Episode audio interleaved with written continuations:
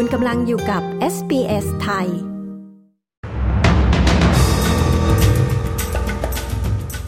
ชาวออสเตรเลีย 20 คนออกจากฉนวนกาซาได้สำเร็จ ชาวเมืองทาราทยอยกลับเข้าพื้นที่หลังเกิดไฟป่าสัปดาห์ที่แล้ว ผลการศึกษาล่าสุดชี้นายจ้างมีแนวโน้ม ลดพนักงานที่ work from home ติดตามสรุปข่าวรอบวันจาก s อ s ไทย 2 พฤศจิกายน 2566 กับดิฉัน ชยดาพาว ชาวออสเตรเลีย 20 คนสามารถหลบหนีสมรภูมิในฉนวนกาซา โดยการข้ามชายแดนราฟาในตอนกลางคืน และพวกเขาแสดงความขอบคุณทุกคนที่ช่วยเหลือพวกเขาออกมาจากเขตสงคราม สมาชิกคนหนึ่งในกลุ่มนี้กล่าวถึงสถานการณ์ในฉนวนกาซาว่ามันเป็นหายนะ ในขณะเดียวกัน รัฐมนตรีกระทรวงการต่างประเทศ เพนนีวอง กล่าวว่าเธอรู้สึกโล่งใจมากที่ชาวออสเตรเลีย สามารถหลบหนีออกจากพื้นที่ขัดแย้งได้ รัฐมนตรีว่องกล่าวกับสถานีวิทยุ ABC โดยกล่าวว่ารัฐบาลกลางได้ทำงานอย่างต่อเนื่อง เพื่อช่วยเหลือผู้คนที่ติดอยู่ในเขตสงคราม ให้หลบหนีออกมาอย่างปลอดภัย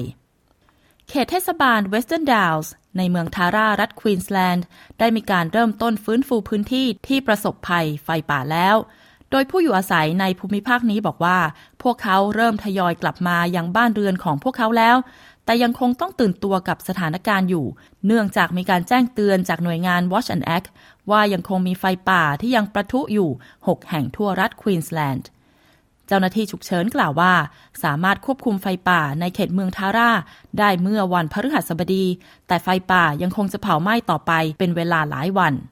บางคนกลับมาสำรวจความเสียหายของทรัพย์สินและบ้านเรือนของตนเป็นครั้งแรก นับตั้งแต่เกิดไฟป่าเมื่อสัปดาห์ที่แล้ว ในขณะที่หลายคนสูญเสียทุกสิ่งทุกอย่างด้านมุขมนตรีอนาสตาเชีย พาลาเช่ กล่าวว่า มีการส่งเจ้าหน้าที่สนับสนุนด้านที่อยู่อาศัยจำนวน 50 คน เข้าไปให้ความช่วยเหลือยังเมืองทาร่า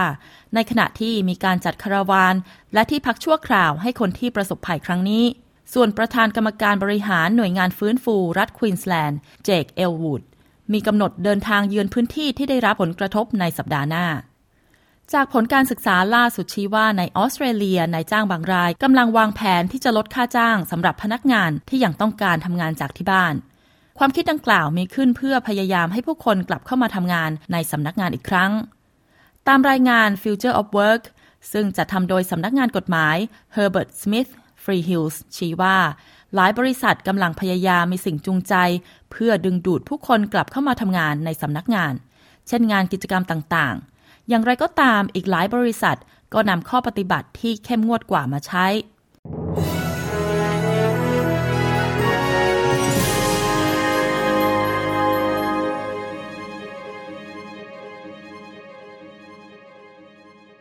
ช่วงนี้มาติดตามอัตราแลกเปลี่ยนเงินตราต่างประเทศกันค่ะ 1 ดอลลาร์สหรัฐแลกเป็นเงินไทยได้ 36 บาท 11 สตางค์1ดอลลาร์ออสเตรเลียแลกเป็นเงินไทยได้ 23 บาท 16 สตางค์1ดอลลาร์ออสเตรเลียแลกเป็นเงินดอลลาร์สหรัฐได้ 64 เซนต์ค่ะ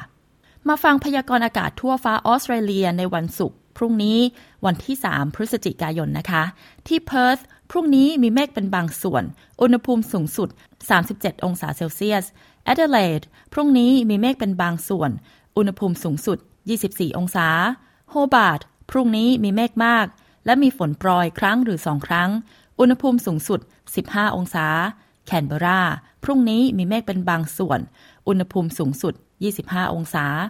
เมลเบิร์น พรุ่งนี้ท้องฟ้าครึ้มและมีเมฆมาก อุณหภูมิสูงสุด 17 องศา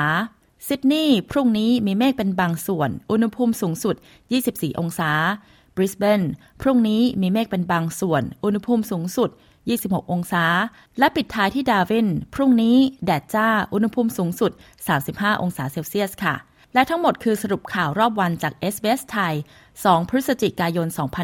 2566 ดิฉัน ชยาดาพาว รายงานค่ะ